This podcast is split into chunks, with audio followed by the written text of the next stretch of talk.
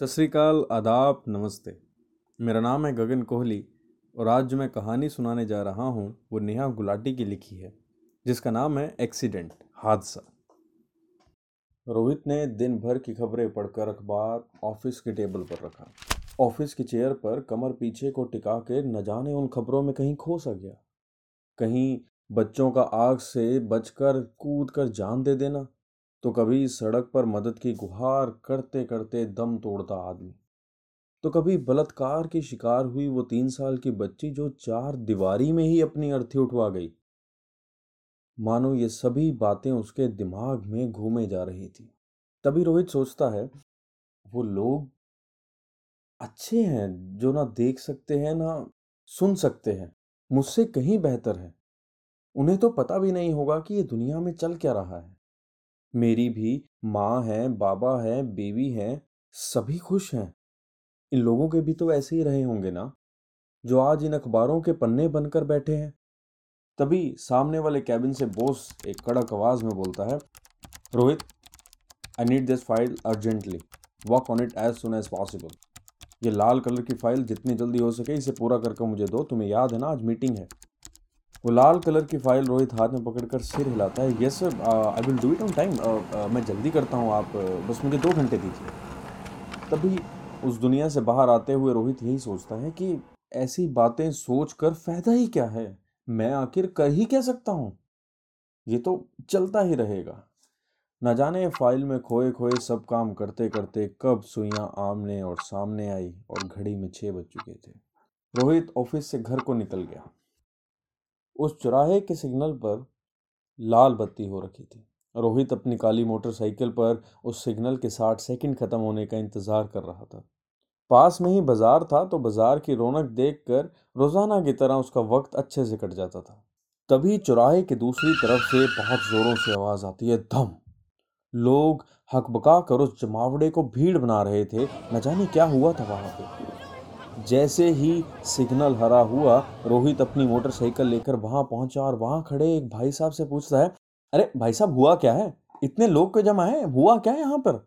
तभी वो सफ़ेद शर्ट में खड़े भाई साहब बताते हैं, अरे भैया, एक गाड़ी आ रही थी इधर से, रॉन्ग साइड से। माँ बेटी को बहुत ज़ोरों से कुचल कर चली गई। न जाने कितने जख्म लगे हैं।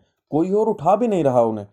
रोहित चाहता था कि देखे आखिर हुआ क्या है न जाने इतनी भीड़ में वो अपना वक्त ज़ाया नहीं करना चाहता था और चुपचाप मोटरसाइकिल का सेल्फ दबाकर घर की ओर निकल पड़ा। घर आकर अपने बच्चों का इंतज़ार करते देखना, बच्चों का आपसे कुछ ना कुछ लाने की उम्मीद रखना, ये सब चीज़ें आपके लिए पेन किलर का काम ही तो करती है। माँ बाप रोज़ाना की तरह टीवी पर भजन सुन रहे थे, रोहित का बेटा सक्षम गली में बच्चों के साथ खेल रहा था। रोहित अपनी बेटी और पत्नी को ढूंढ रहा था। तो तभी रोहित पूछता है, माँ, सुनीता और सोनल कहाँ हैं? तभी माँ टीवी को देखते देखते बोली, बेटा, वो दोनों बाज़ार गई हैं, कुछ सामान लेने। कल सोनल का जन्मदिन है ना, इसलिए। रोहित उन दोनों के इंतज़ार के साथ साथ चाय का भी इंतज़ार कर रहा था। तो सोचा, क्यों ना बोस का काम ही पूरा कर लेता हूँ? रोहित ने वो लाल कलर की फ़ाइल अपने काले बैग से निकाली और पन्ने पलटता रहा और काम करता रहा। न जाने कब नौ बज गए थे। तभी रोहित के घर में उन सब के ना आने की बात चल ही रही थी कि तभी फ़ोन बजा। आप रोहित बोल रहे हैं? जी हाँ हम सिटी हॉस्पिटल से बात कर रहे हैं। अभी कुछ देर पहले कुछ लोग आपकी बेटी और पत्नी को हमारे यहाँ काफ़ी गंभीर हालत में लेकर आए हैं। आप जल्दी से जल्दी आइए। जितना जल्दी हो सकता है आप आइए यहाँ। रोहित तो जैसे सुन पड़ गया था। मानो उसकी चुप्पी चीख रही हो, इन दीवारों के पार चीख रही हो। बिना कुछ सोचे समझे रोहित बाइक पर तेज़ी से अस्पताल की तरफ़ भागा। रोहित सिटी हॉस्पिटल पहुँचते ही बाइक को गेट के आगे खड़ा करके न जाने कितनी तेज़ी से इमरजेंसी के उस दरवाजे की तरफ़ भागा। इमरजेंसी के बाहर कुछ लोग देखे देखे थे। डॉक्टर सर मेरी बेटी और वाइफ अभी फ़ोन आ फ़ोन आया था। वो कह रहे थे कि आ, उन्हें कुछ हुआ है? कैसे हैं वो दोनों? उन्हें होश आया क्या? मैं उनसे मिलना चाहता हूँ। मैं मैं उसका पिता हूँ। मेरी पत्नी भी है। रोहित के मन में डर था जो उसकी आवाज़ में साफ़ दिखाई दे रहा था। सामने से एक शख्स दौड़ता हुआ आया। सर सर ब्लड का इंतज़ाम हो गया है। आ, वो एक आदमी आया है देने के लिए तो आप जल्दी चलिए। Now we can save their lives वो शख्स रोहित के चेहरे को पहचानते हुए बोलता है आ, आ, अरे भाई साहब आप तो वही है ना जो रोड पर मुझसे पूछ रहे थे कि क्या हुआ है? आप भी ब्लड डोनेट करने आए हैं क्या? रोहित कुछ बोल पाता। उससे पहले ही डॉक्टर ने जवाब दिया कि जिन्हें तुम आज लेकर आए थे वो इन्हीं के फैमिली मेंबर्स हैं। रोहित एकदम दोबारा से पूछने लगा कि हुआ क्या है? उन्हें वो सही तो हैं, उन्हें कुछ ब्लड चाहिए तो मुझे बताइए, मेरा ब्लड ग्रुप भी पॉजिटिव ही है। डॉक्टर ने रोहित के कंधे पर हाथ रखा और बड़ी धीमी सी आवाज़ में बोला। डॉक्टर की उस आवाज़ में वो गम दिखाई दे रहा था। देखिए, वो ऑलरेडी बहुत नाजुक हालत में आए थे। ब्लड लॉस इतना हो चुका था, आपकी बेटी तो यहाँ आने से पहले ही सांस खो चुकी थी।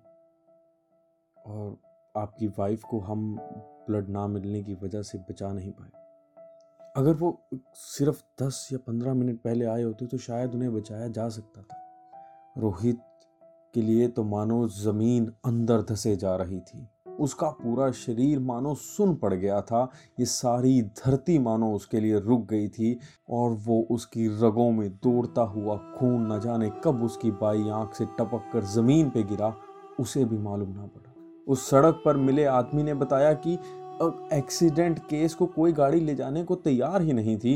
रोहित सोचने लगा, उसकी बेटी जहाँ भी होगी, सोच रही होगी कि उसके पापा उसके पास से यूँ ही गुजर गए।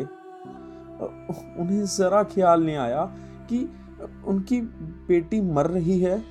उस वक्त अगर थोड़ा सा आगे बढ़ जाता तो शायद मैं बचा पाता।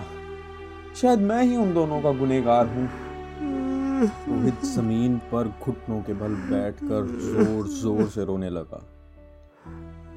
तो ये थी आज की कहानी।